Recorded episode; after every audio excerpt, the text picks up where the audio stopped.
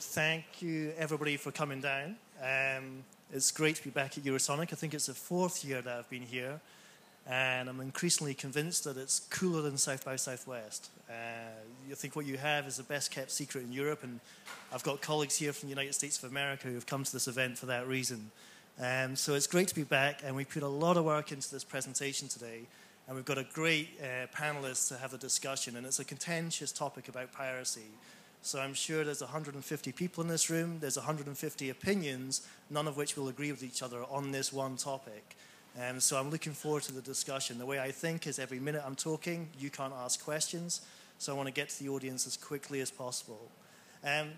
Essentially, the background to the work we've done is captured in this animation here, which stems back to when Spotify launched back in 2008, which was to make the point that you have pirates in venues.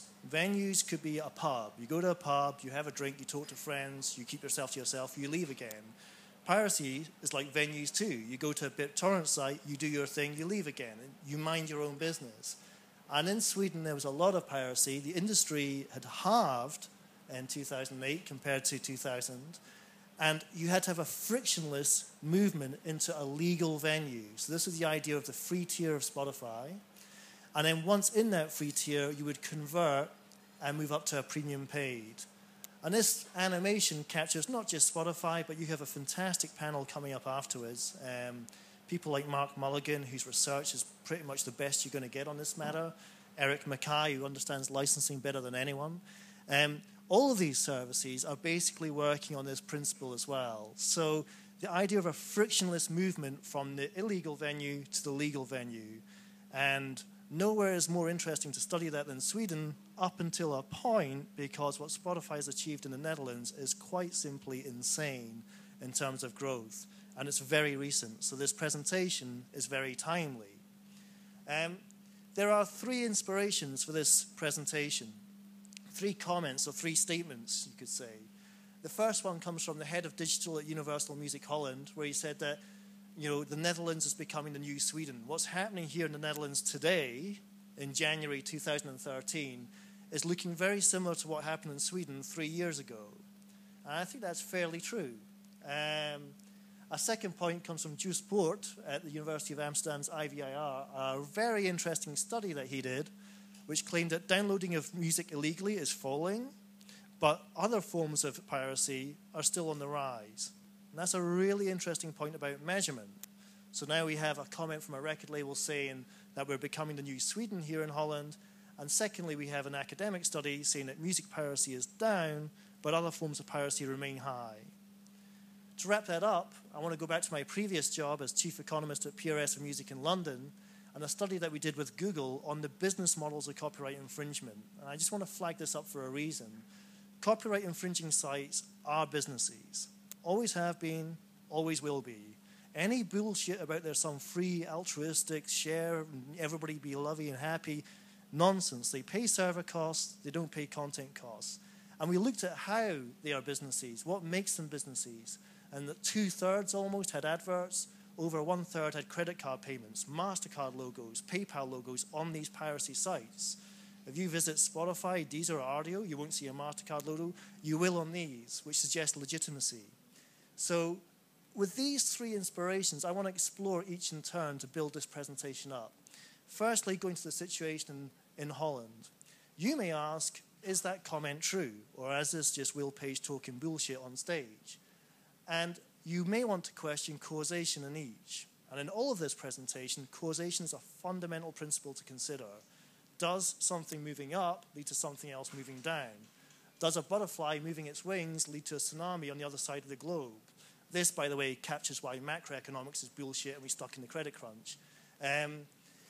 If we take a look at the revenues of two countries, Netherlands and Sweden, and we plot those IFPI numbers from 2001 to 2011, we see a very similar story. Up until 2008, both countries got hit hard, really hard, harder than the EU average, and largely piracy takes a chunk of the blame. And you can see there on that blue line, in Sweden, the business had halved by 2008, which I never knew about until I started preparing this presentation. You can also see that from 2008 to 2011, there's an element of stability in the Swedish music market. You're actually seeing some growth now, and that's largely thanks to Spotify.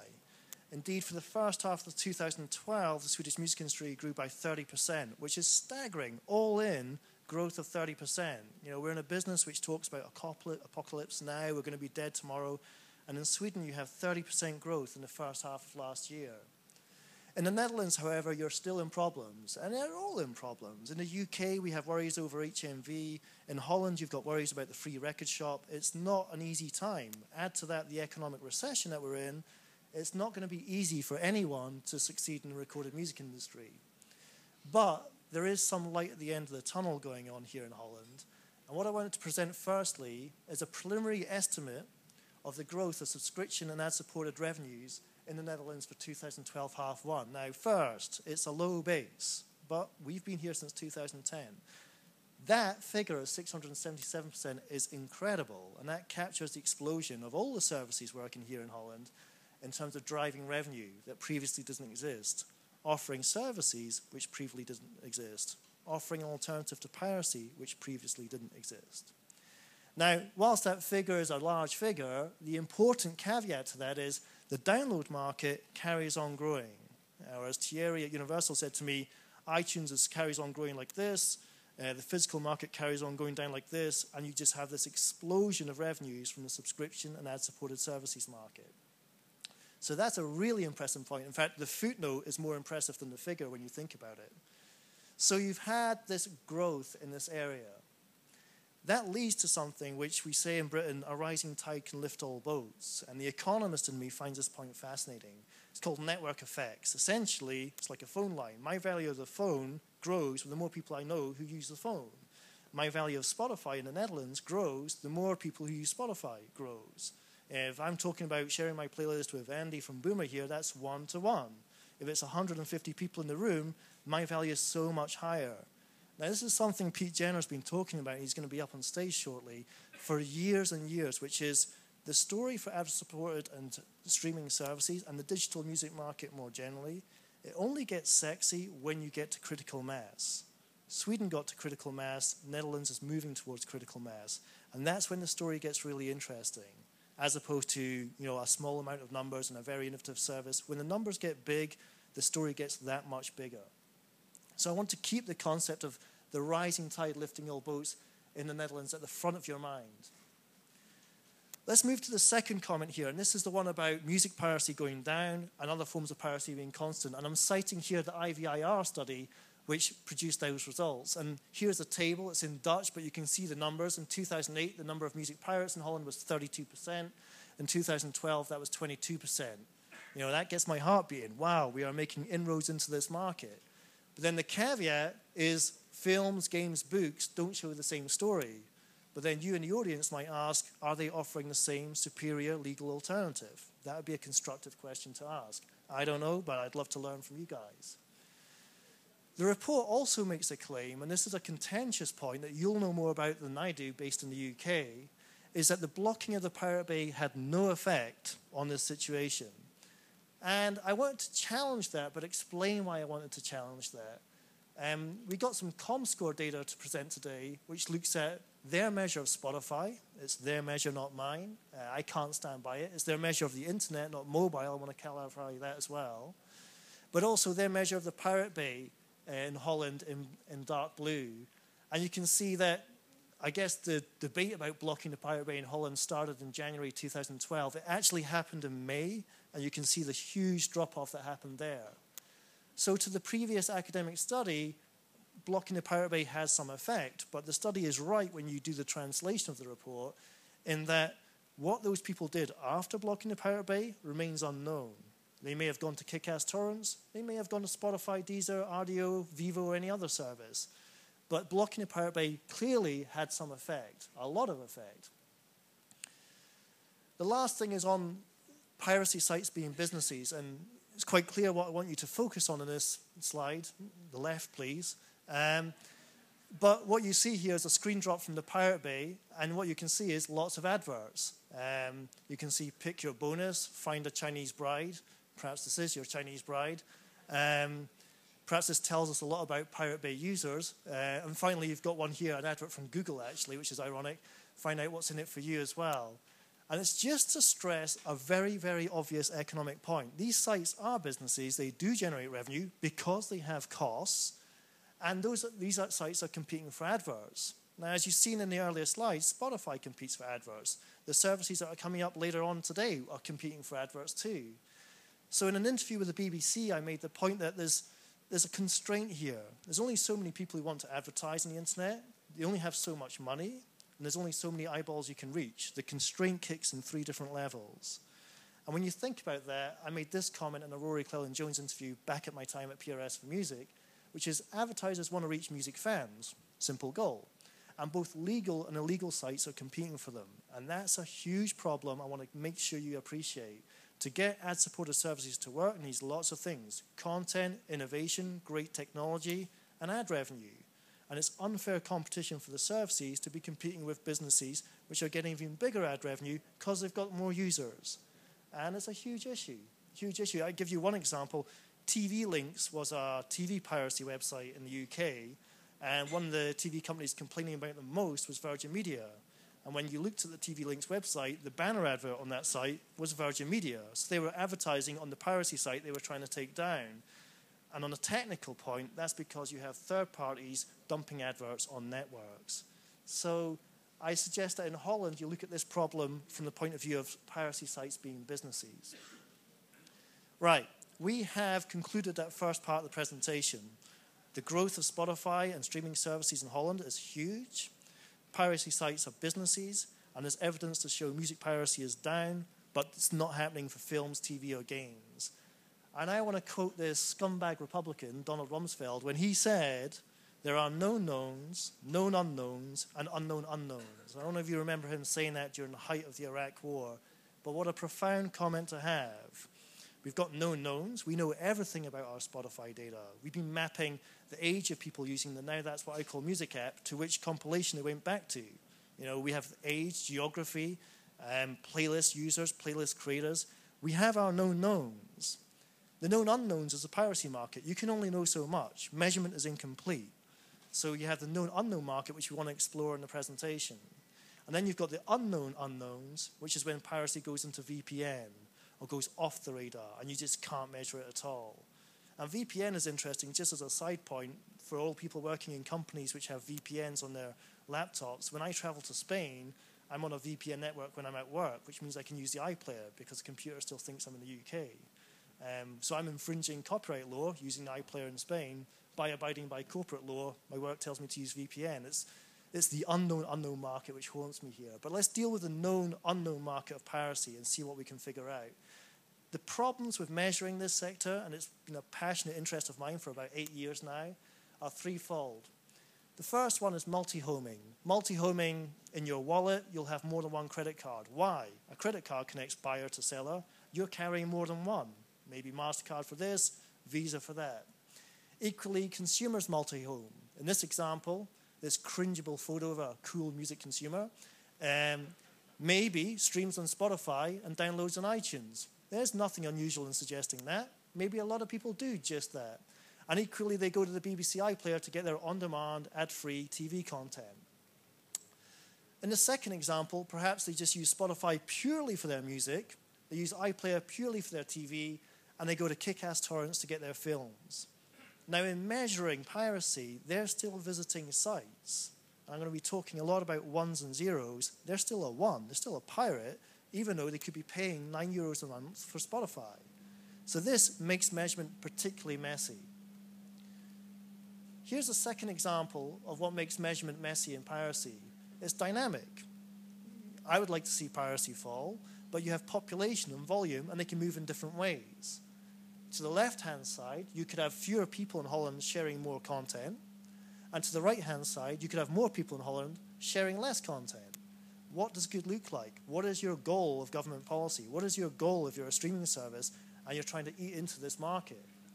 Well, the goal's pretty straightforward. You want less and less. You want fewer people sharing less files. But that could be hard to achieve and particularly hard to measure given its dynamic. And if I can add to that, this volume access here. What does volume mean? If you pirate a back catalogue movie that nobody ever watches, that's one thing. If you get a pre-release of a film that's yet to hit the cinemas, that's another thing. How would you normalize what volume looks like? So this makes measurement messier still. The third point is just not all pirates are the same. Basic point gets overlooked, but we can use a long tail example here, the long tail being the 80-20 rule of retail, stack them high, sell them cheap, the top 20% of titles generate 80% of the business, and consider could that happen in piracy too? Perhaps we have a hardcore of 20% of pirates, which generate most of the site visits, and a majority of 80% of infrequent pirates who only visit once or twice a month. Asking that question is something that we're going to explore in some detail here, which is, does music piracy follow this rule? When we look at the Dutch problem of music piracy, what type of problem are we looking at? Millions of people who visit once a month or once a year, and a hardcore of a few 100,000 that are on there every day taking lots of files and uploading as well. So the distribution point is really interesting too. What we've done for the presentation and to tee up the discussion is we've spent the past 4 weeks throughout Christmas and Hogmanay working with the company Music Metric to try and get some measurement. And that's what I desperately wanted to do. The Economist wants measurement on this topic. And I want to state what Music Metric do is basically a client on the torrent networks, like somebody sitting on a bridge above a motorway counting cars, counting files and identifying those files. They're not the only company to be doing this. Big Champagne and a number of others have worked on this too. But I want to applaud them because they've just given us so much time to work with their data to try and make sense of it for the Netherlands, for the Eurosonic. So it's been a tough struggle, but I think we've got somewhere, which is going to be quite revealing. So when you look at piracy in Holland over time, what we wanted to do was plot those figures over time. And it's an ugly process because you're taking pieces of research from here and methodology from there, and you're trying to establish an indicative trend. I don't think I've got an indicative trend, but we do have some numbers. We can cite a Forrester research, which was basically a projection back in 2008, which when you do the arithmetic came up with 5 million pirates in Holland, huge number for a country this size. IVIR in 2008, if you do their arithmetic on their research, would have it at 4.3 million. Back to that earlier study I showed you showing the drop in music piracy but the growth in film piracy, that number now falls to 3 million. And then the big discovery was looking at Music Metric, which is IP addresses, so households not people, 2.25 million. And this is literally crunched out 3 or 4 days ago. The important point is this is market research, which has all of its pros and all of its cons, and it's surveying people, and there's all sorts of problems with market research, how you normalize, how you interpret, and so on. Whereas this is IP addresses. This is actually measurement of the files and the ones and the zeros, the people who do and the people who don't. And to get a 2.25 million figure is kind of reassuring. It's lower than what we were before, but it needs to be revised upwards because, of course, 2 people could be using 1 IP address. Equally, 1 person could be using 2 IP addresses, work and home. But I would say there's an upward revision there. Don't know how large, but it kind of sense checks with the previous 3 million figure, which makes me feel easier about suggesting there is a downward trend. That said, regret. I only joined Spotify 3 months ago after 3 months garden leave. I got July, August, September for garden leave, which is the best 3 months you could get to be pure on garden leave. Summertime, beach leave I called it.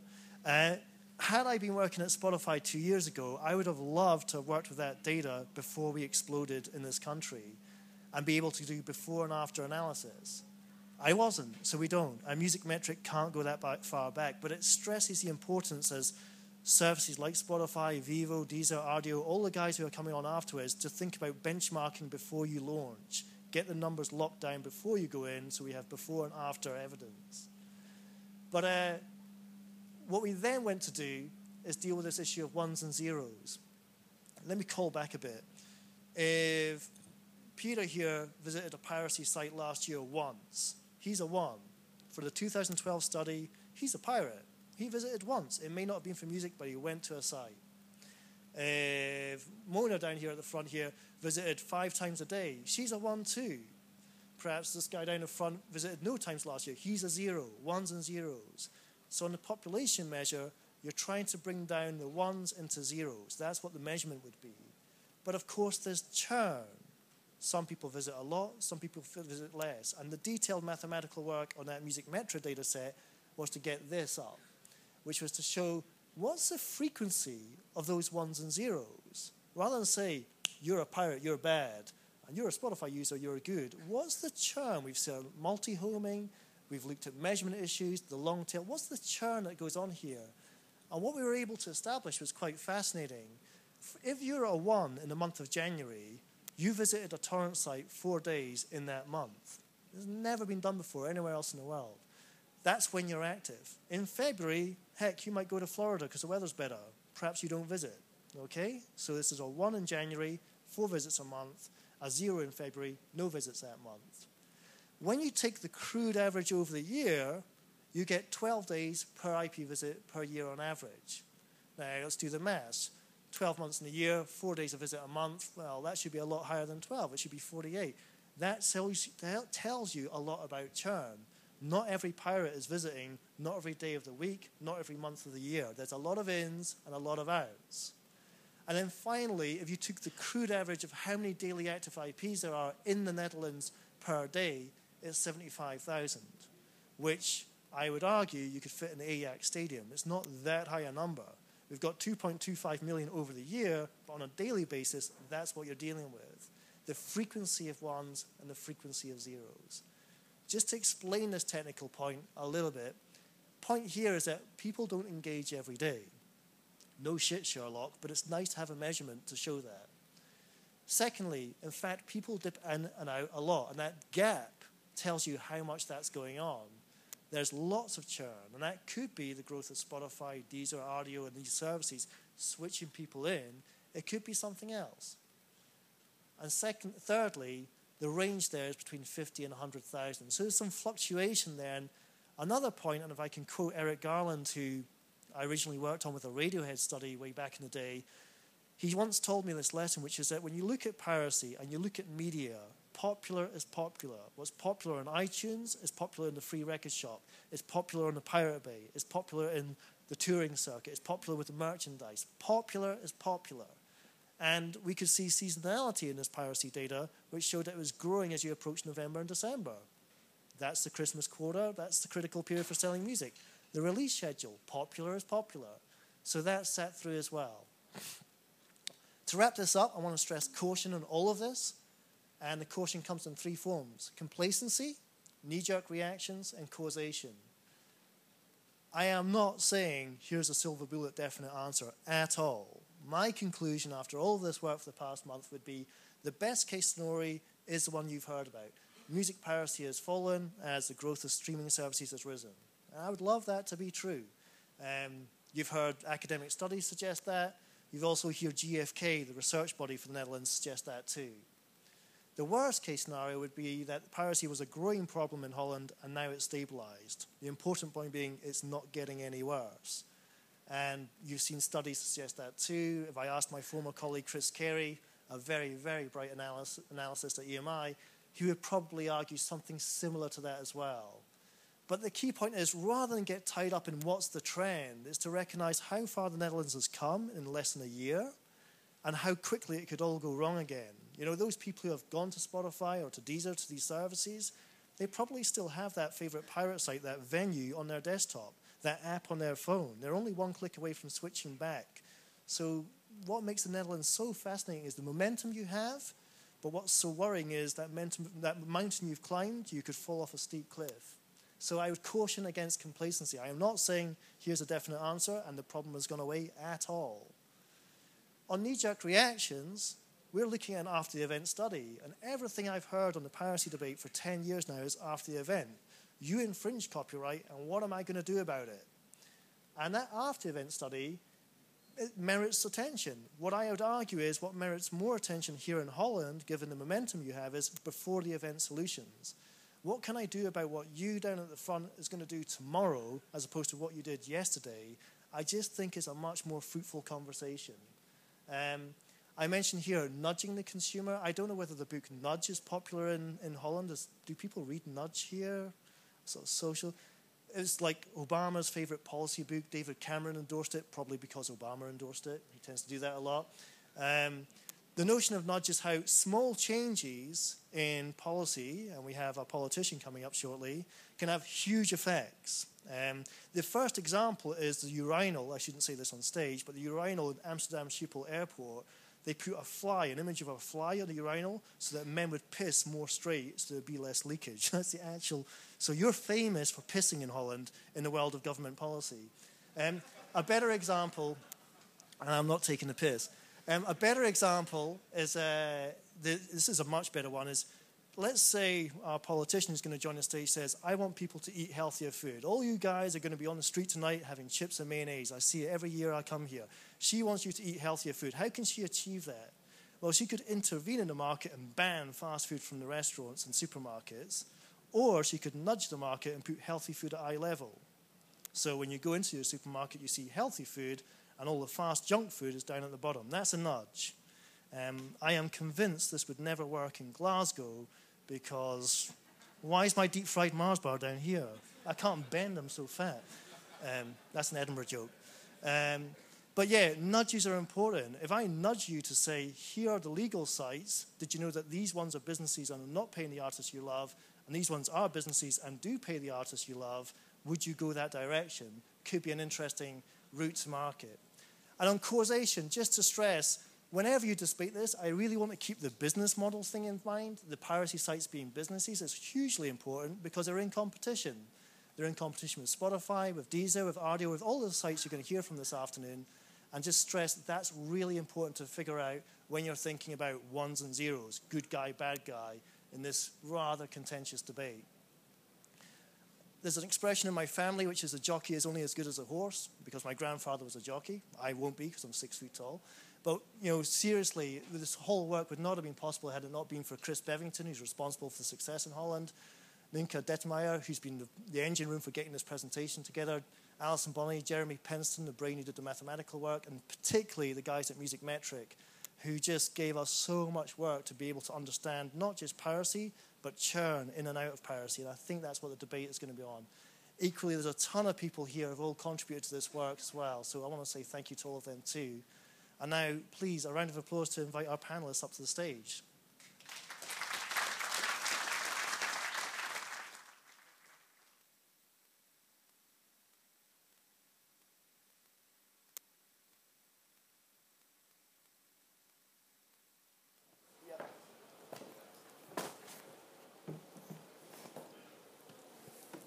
So perhaps the best thing to do is to just allow you both to very quickly introduce yourselves to the audience. Mona, would you like to go first? Yeah.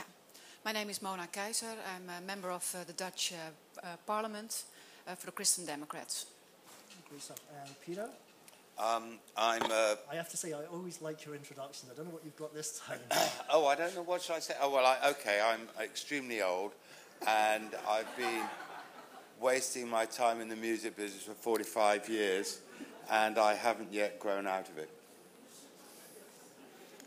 What I like to say is that Pete Jenner was the rising star of London School of Economics up until 1967, the youngest professor there, I believe. Yes. And you quit.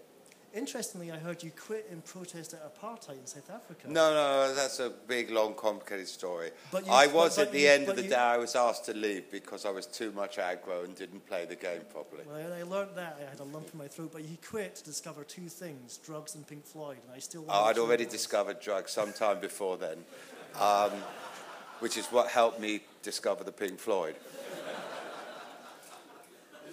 And you backed your future on Syd Barrett and not the band. That was my indication of what a great businessman I am. Right, so we have the original manager of Pink Floyd here too. And I'm going to start with you because you've been, I feel like the student in front of my professor here, such an inspiration over the years. But one of the things you said to me when I first met you was in 2005 in Austin, Texas.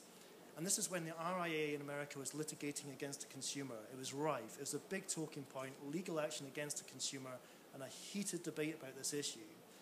And you said this beautiful line to me, which I could never get out of my head, which is, how does this costly behavior generate new money? And it's a very simple cost-benefit analysis question. It costs a lot to have litigation against the consumer, right? Lawyers are not cheap, especially in that area. But you showed the flow in a zero-sum game logic, which is I'm going to sue you so you go to iTunes and spend lots of 79 pences on downloads. It doesn't necessarily fit. And given that's the way you've been thinking out loud for all those years, 2013, Holland, you've seen where we've got to. Where do you see the debate now? I mean, there's been a lot of progress, but how do you feel in terms of historically how far we've come?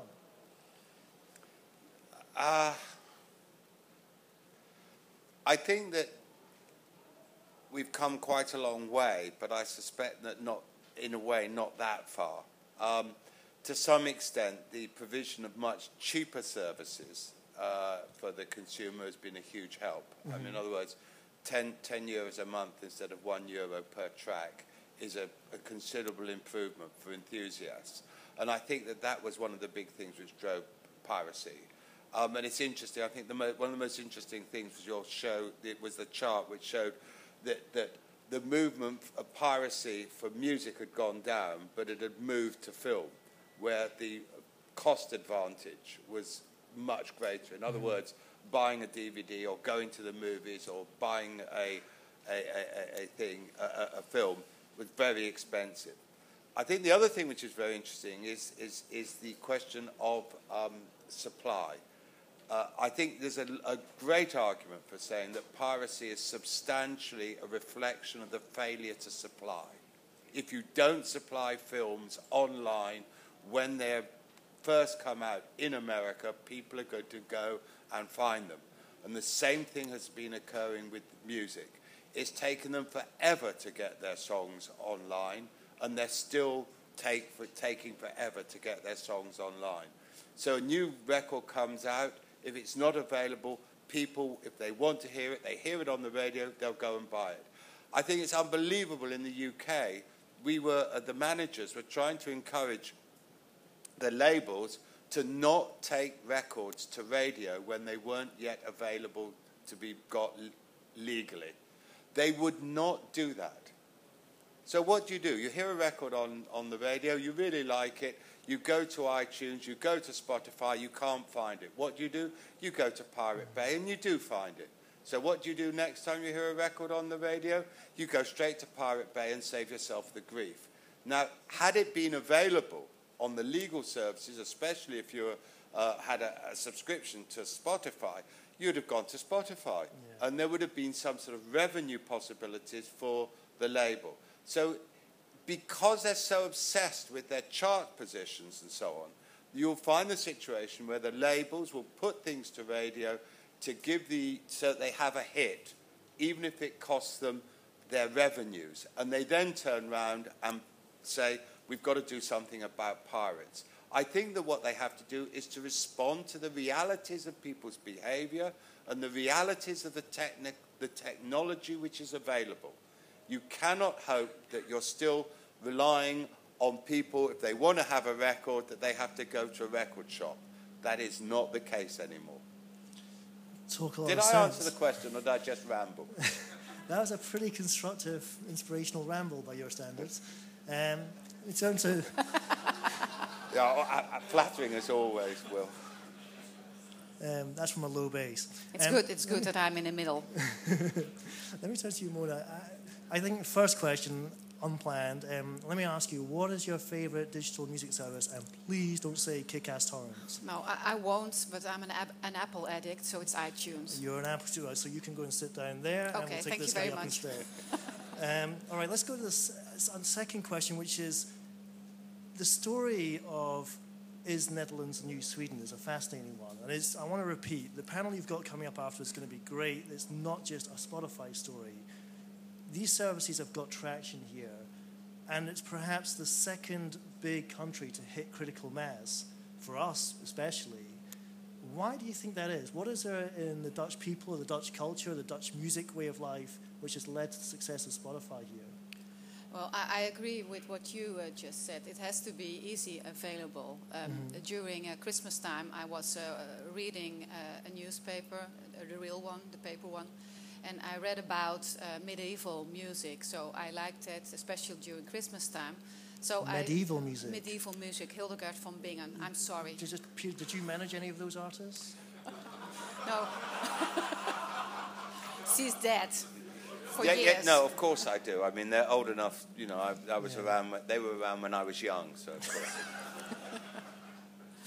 I want to know what you take.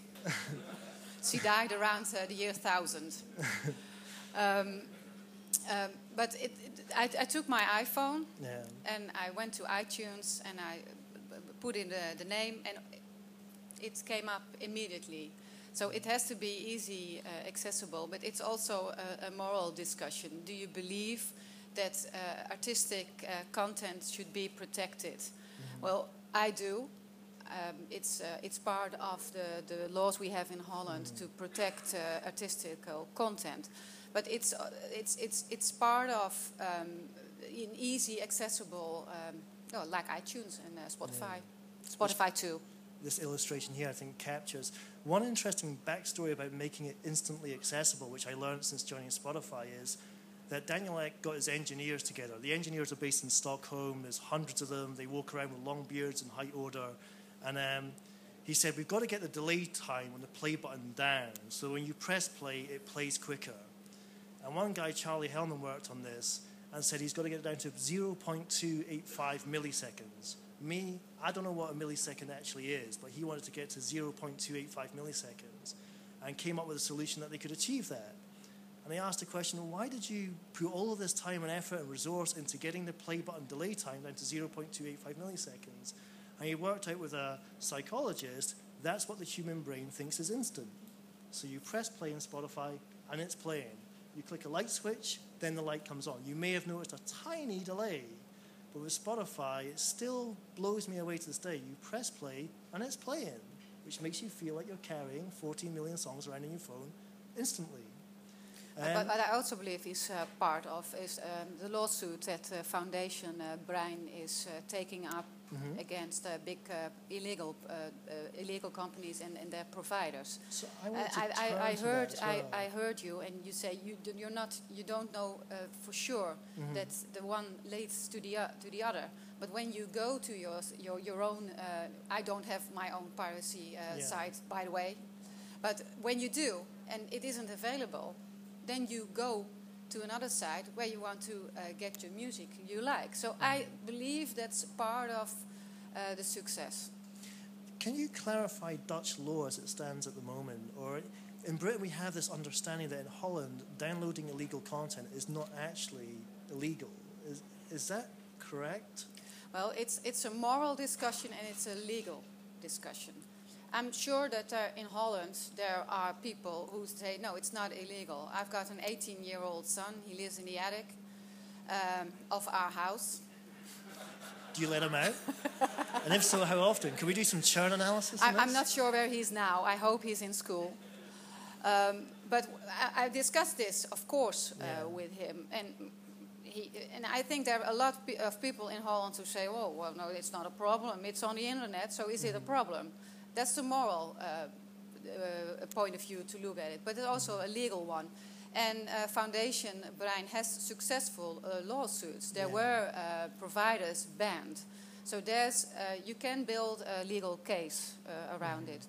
I want to go back to Peter on that point very quickly, because with that PRS for Music Dedica study, we worked on a BBC piece which interviewed the band The Charlatans, and they asked the band, how do you feel about fans taking your music for free on pirate sites? And the response, like an artist might say, is, my belief is my music should get everywhere. I want fans to get to my music.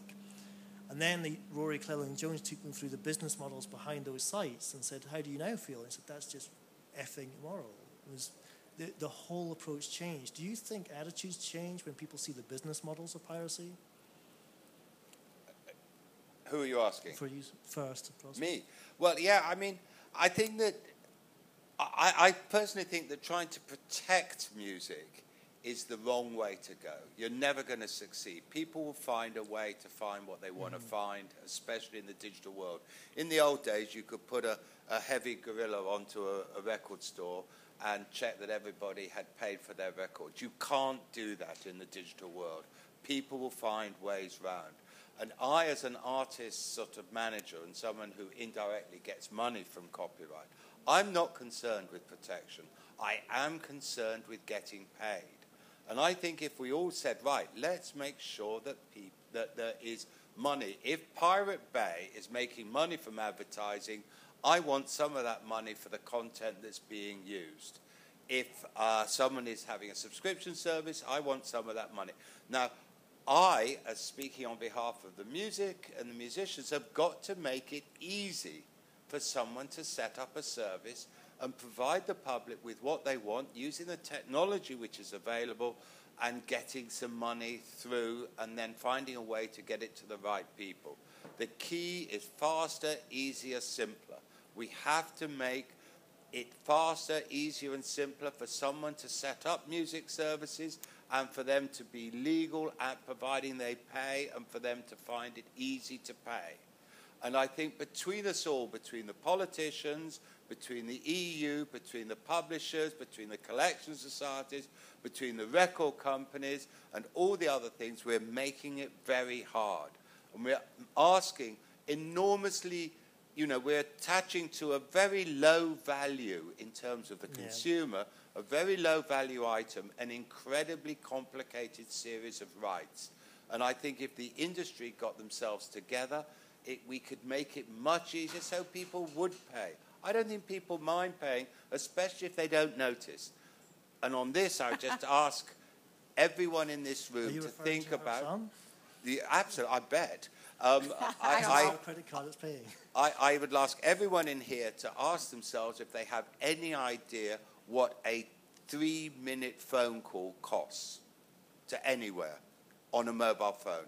Do you have any idea? I suspect that no one in this room has a clue what you get for, you know, what you have to pay for a 3-minute call on your phone. It's so complicated that probably even the phone companies couldn't tell you. Right, I want to get to questions, but I had one more for Mona very quickly, which is myself and Ninka worked on a keynote to the European Union in Brussels recently, and we looked at the question of cultural diversity. And the observation was that Swedish music is incredibly strong in Sweden, where Spotify is incredibly big. So does moving to an access model allow for domestic repertoire to get a better shot at the market versus a control model? Over half the top 100 streams in Sweden were Swedish, and bizarrely, 81 of the top 100 albums in Sweden, 81, were Swedish too. You know, I would have gambled on that number being half at best.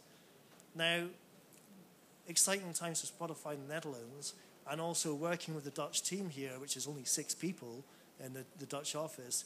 Exciting times for labels beginning to start partnering with us. We're getting a more domestic presence. Do you think that getting to an access model can help domestic repertoire, can help cultural diversity? Well, Holland is a very special country, but first I have to agree with what Peter just said. Sure. It's easy accessible, so it's a practical discussion, a moral and a legal one. And I too believe that it's impossible to ban piracy completely. So the industry has to be very clever and to make special business cases to sell their artistic value, because that's what it is. Then the Dutch content, the Dutch repertoire. Sure. We Dutchmen, how many of you are Dutch, by the way? Oh, why am I talking English? Oh, for you too. Yeah, for me. For cultural diversity. Okay, thank you very much. There are no French here, I hope. Oh, Lord. Oh. Mon Dieu. Yeah, there's a code in the last 5 minutes has to be in French. Well, Dutchmen, we aren't really proud of our language, I sometimes think. We are the people who sounds use... so romantic and beautiful. Yeah, well, we are the people... Sit up straight, please. We are, I think we are the people who use the most English word in our everyday speaking. The Belgians are much better. And don't worry, I won't start about Jan Smit. I fooled you once at Lowlands, so I won't do that. But we've got beautiful... you know Jan Smit? No. Oh. Yeah. You do. I'll explain later what I did on Lowlands. It was a huge success. But we've got Dutch repertoire, and we aren't really proud of it. But here, I'm from Volendam, as you maybe know, it's a small fisherman's village. Yeah. Here on Eurosonic are Alaska It's a band from Volendam. They've got a British contract, but we're not especially proud. From the same village, there is the Drieërs. That's folk music. I love it very much, but we don't. We think if it's in another language, it's better. And I hope that the Dutch. All the Dutch, especially I'm fond of Bluff too. That's also a band from Holland. I hope that their management knows how to sell their repertoire in a modern way. So use Spotify, so use iTunes, because I really, really believe that that's the way to promote the Dutch product. And we should, because in Holland there are great, great artists. I think this is a really important issue. And one of the things which I picked up, and I can't give you any accurate figures, but the Danish thing with TDK, is it TDK or TDC? I never can remember. TDC. That they bundled up a music service in their subscription, so it was free, apparently. That was all tied into your subscription. And as a result of that, the sales of the sales of Danish language records went up. Which reconciles with the Swedish study. Yeah. And I think that's a reflection of the fact that the traditional ways of marketing records has been driven by the big corporations and by companies and by product which is already amortized, been paid for. So it's promoted. You hear it on the radio and all the rest of it because they've got the videos, they've got the pictures, they can afford to go in to make the slick recordings. But people also want to hear their local content. But they can't get it because of the old mass production model.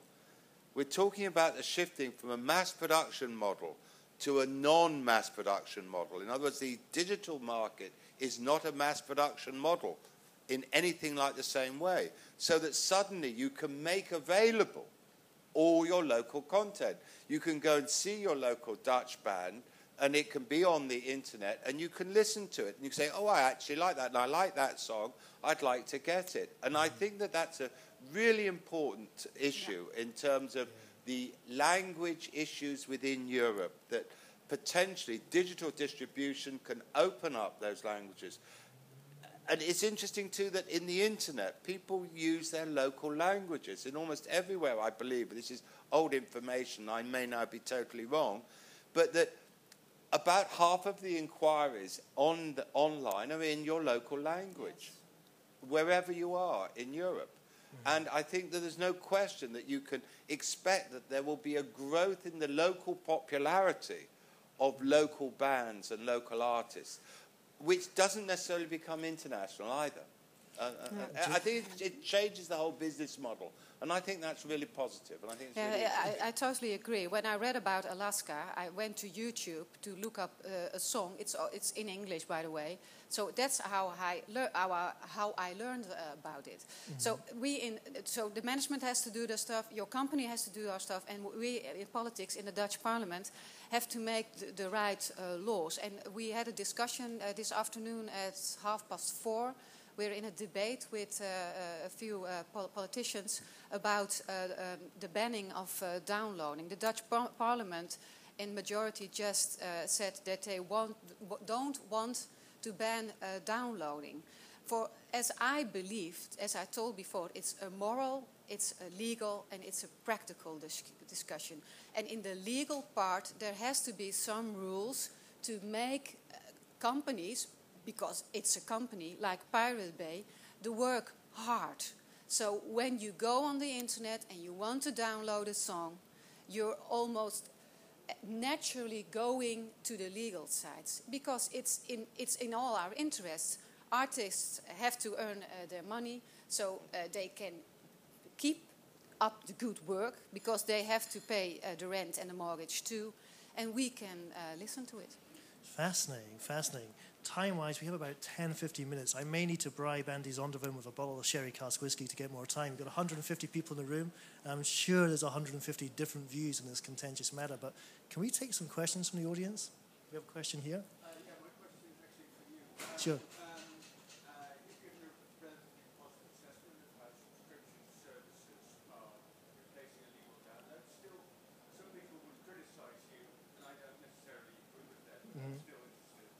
Sure. What you would say to them, that's Spotify. Oh, yeah, there we go. Some people would criticize Spotify for having legalized nearly free music and still bring the total value of the market down. Like I said, I don't necessarily agree with it, but I wonder, does the music industry just have to accept that its total value has shrunk, or is there a way back up from... It's a great question, and people debate this one so they're blue in the face. And I want to, again, the panel that you have coming on afterwards, stay around for that. Mark Mulligan's work in this area is really, really informative in this very tricky debate. And in Sweden, where every man and his dog has a Spotify account, that industry grew 30%. The pie got bigger. But you've just seen it got very, very small very quickly. So it's a question of relative. I think there's also a debate about, is it cannibalizing CD sales or iTunes sales? Or do you just say that CD market is going down regardless? Formats come and formats go. Vinyl, cassette, CD, download, now into streaming. Formats come, formats go. And if it's going, do you then just pump your resources as a record label to growing that digital market in hope that, you know, you can replace what was there before? And I think the last thing I would suggest is, again, it comes down to critical mass point. In Sweden and in Norway and Denmark with TDC, you have critical mass. Big numbers of people can produce big revenues. In other countries, you don't. So you shouldn't be looking for big numbers because there's not big numbers there. In the Netherlands, what's so fascinating here is it's getting there fast. Now, when you get payments from Spotify, they go into the mixer, to the record label, to the collection site, to the publisher. And one thing in terms of, is it replacing from an artist perspective, is the time it's going to take for that money to get through to you. We pay 16 months, 18 months, that money comes out the other end. So for the Netherlands, what we've achieved in 2012, you guys won't be seeing in your royalty statements till perhaps 2014 in some cases. Boomer distributes one time a year. So, you know, I'd keep that in mind in terms of trying to balance the debate. So there's a bunch of different things that you need to consider on that topic. And one last thing, a tip from Mona Keijzer. I just read that Devendra Banhart is coming up with an album inspired by Hildegard von Bingen, so you might want to check that out this year. Yeah, thank you. Another question?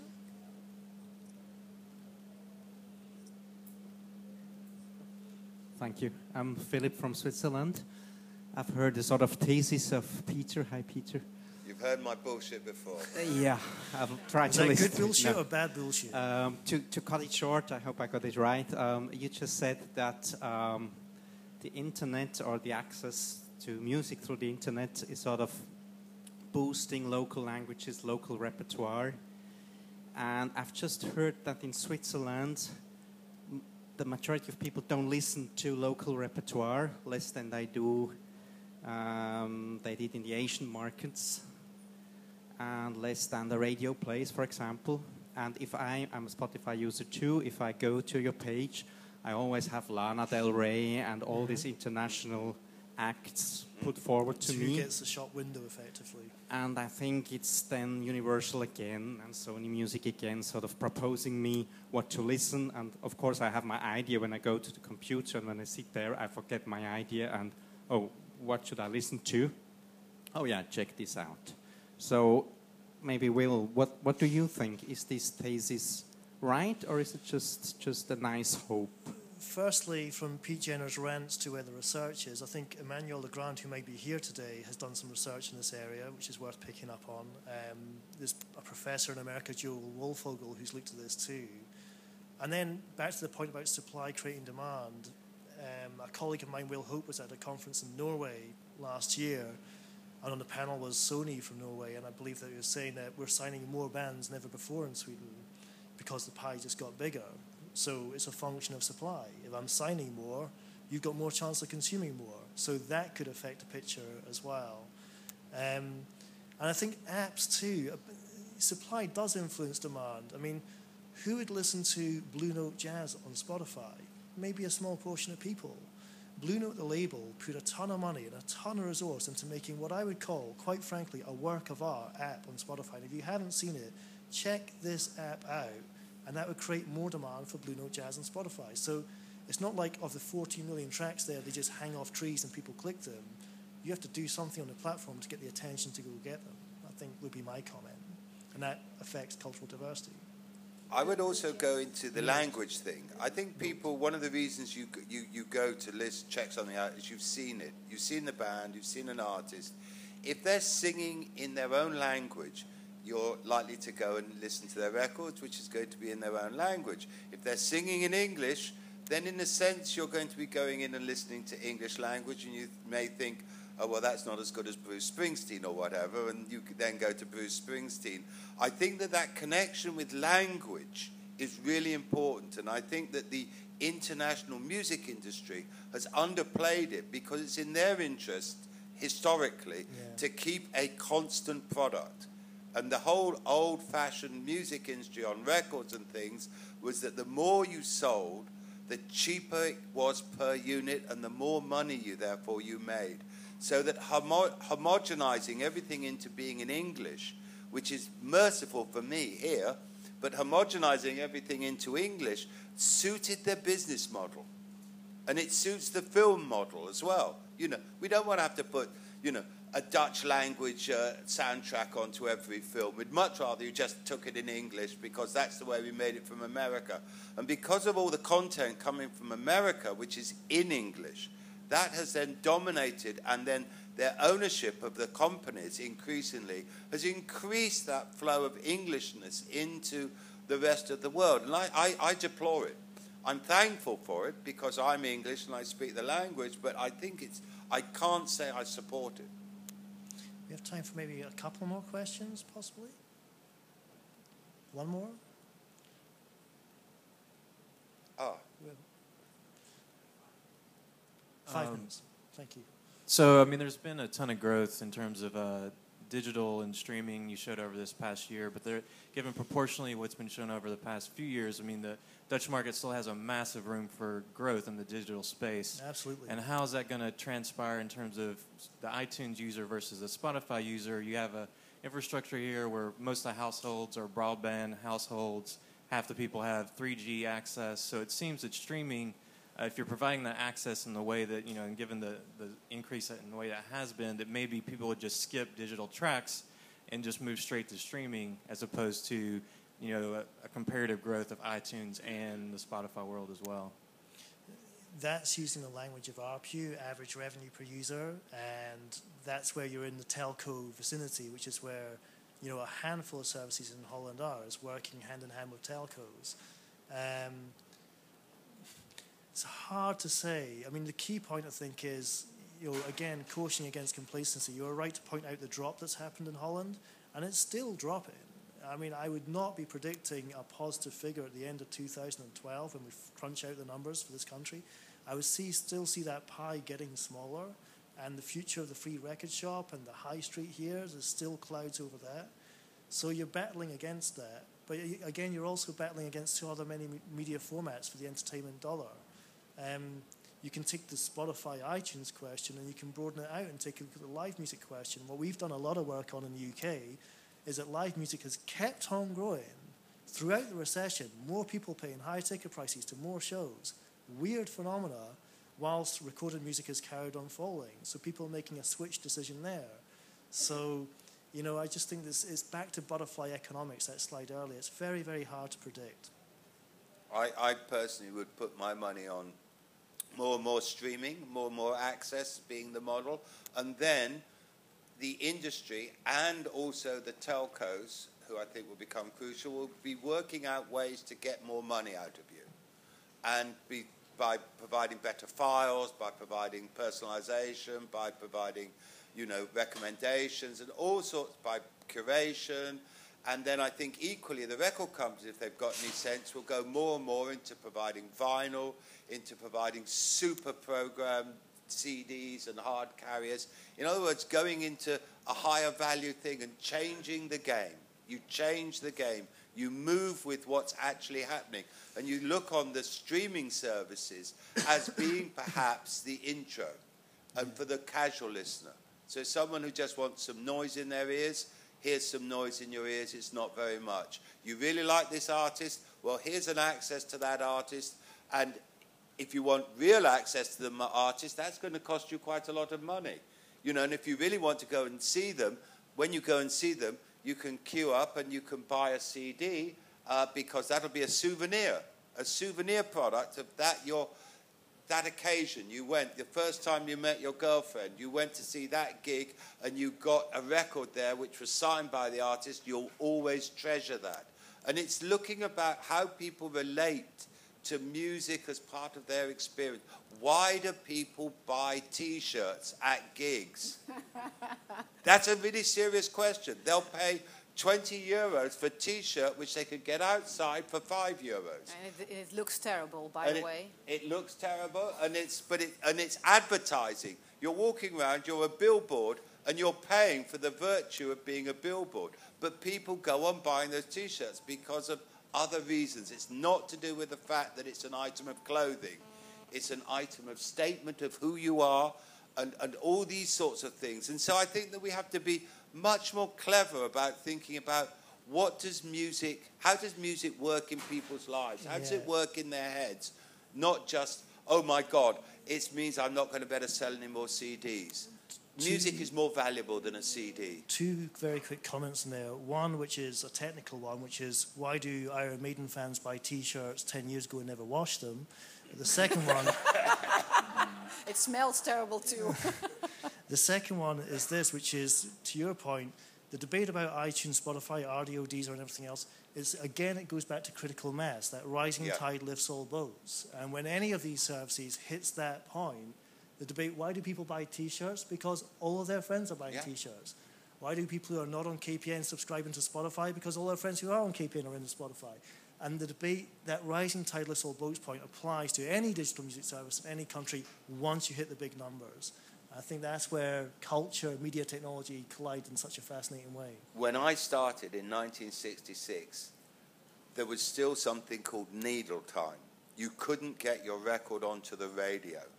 And there was pirate radio because you couldn't get records on the radio because the record companies thought it would destroy their business if it was on radio. So there was pirate records. There was pirate radio. And so then what happened? The pirate radio was absolutely destroying the BBC. So in the end, the BBC bought all the DJs, bought them on land. The government clamped down on advertising, making it hard for them to run the pirate ships, and they brought in Radio 1, and within a very short time, needle time was drastically increased, and piracy just disappeared over the course of about 2 or 3 years from being... It was taking 80-90% of the market was pirate radio, and within 3 years it was down to hardly measurable, because they said... What is it that they're providing? They're providing DJs and they're providing records. Right, so we will get the DJs and we will provide recorded music on the radio. You know, you've got to move with the times. Grand stuff. Do we have time for one more question? One more question. We have one. Who would like to take the last question? Any hands up? I think we have one there. Behind you there, sorry. Maybe we can come back. The lady over there. So we got two questions now, or not? Because I have the microphone. Who is first? Yeah. I have this question about Spotify, which is, of course, incredibly awesome. Have you read the blog about Steve Lawson, who thought it is genius? You know, Spotify having your music over there, but as a musician, you don't still know what you're really earning because of all this fakeness about their. You know, the delay, the transparency issues and so on. Exactly. Isn't that killing those guys? Because we as musicians, not that I'm a musician, but as a musician, you just don't know of this €1. Like with iTunes, you get 83 cents, I guess, out of my head. Well, you still don't quite know with iTunes either. So it's... So what's your view on this? Yes, the world is not perfect. It never has been. My aunt Doreen, who ran Ensign Records for 25 years, described the music industry as being so bent it's straight. So, you know, it's not perfect. And I think with Spotify, it's a relative question. There are some problems there. And one of the big ones for me is what you're looking at today dates back to streams over a year ago, maybe even 2 years ago. So that delay factor is something which has fascinated me at PRS and at Spotify. But I would say one thing is the accuracy of the data, and we are building an artist services team now, which allows artists to work with the data. If people work in dance music here, a great case study is the band Kazette, spelled with two Zs, who went directly to Spotify and are mining every piece of data they can to grow that band's revenue, to grow that band's touring. So the data is there like it's never been before, and the money is coming there, but it's taking time. And there will always be artists who complain about payouts. In 1966, artists complained about payouts. They're complaining today. There are some justified criticisms, but there's some justified success stories too. I know of indie labels in Spain that said they would have closed down had it not been for Spotify. Their voices deserve to be heard as well. So you've got to develop a balanced view, but engagement is key. Engagement is key. I'm going to come in and agree with you. I think it's a real problem. And I think that, I certainly think, again, morality. The labels should not be able to do deals which do not at least describe to their artists in the broadest terms the way in which they're going to get paid. The Google deals and the Spotify deals are surrounded with non-disclosure agreements, which means that the artists and their managers have no idea what the basic structure of the deals are. With iTunes, that's the one thing, I mean, I'm very suspicious of Apple, but at least at iTunes, you know that it's around €1 a track and there's a 30% off. You may not like it, but you've got some idea of what's going on. And so you can see, well, I'm only getting 1p, something's going on here, and you can go in and have an argument. But you've got no idea what the Spotify or Google are paying to your publisher or to your collection society or to your record label. And I think that that is something which should not be allowed in the broadest terms. I mean, there's some issues about, you know, confidentiality and how you do your business. But I think there is a morality issue there. And I think that's very important because that's one of the reasons why there is a problem with Spotify getting tracks from some artists, because they don't know what's going on. And it's so they're saying, hey, what is going on? And no one will tell them. And I can't even, from PRS in the UK, get an outline of the principles of the deal with Google for performance. I think that's shocking, absolutely shocking. And I don't blame anyone. There's a sort of mutual conspiracy in there. You know, Google says we're locked up by the NDA from PRS, and PRS say the same thing. The same with the record companies. They're both. It's his fault. Can we squeeze this last question in here? I just have a basic question about also if with Spotify, especially if social networks like Facebook have helped the company to become what it is. Because I mean, I heard about it before because I'm work in the industry, but for people, normal users, I think when I look at Facebook and see all my friends on the right side, what they're listening to constantly, it kind of, if I was not in the business and knew and heard about it before, would be very likely to then at least check out what is this Spotify thing and what's going on, and if other social networks are important in general for and can I add a question? How do I get rid of the connection between Spotify and Facebook? Yes. I don't want you all to know what I'm listening to every day. I was asking this question myself. I don't want to hear what my friends on Facebook are listening to. Music is intimate. It's my business. If I want to commit suicide and listen to Leonard Cohen, that's my business. If I want to tell you a good track, well, that could be our business. But that's been changed now. I think we could be far more upfront about how to change it. I think it's a small icon at the bottom of the screen at the moment. We've had our reboot, but you can change that now. And personally, you know, it's something that I chose to do. The question of Facebook is interesting. It stems back to the viral coefficient. If you look at what Facebook have done and what Spotify is doing in the Netherlands, the idea of how things spread. Simple arithmetic. If on Songkick I offer 5 friends a gig tonight and 1 accepts, I've got a coefficient of 1. If I can get that coefficient in social networks of just above 1, I scale like this. And that's principle of the mathematics behind the viral coefficient.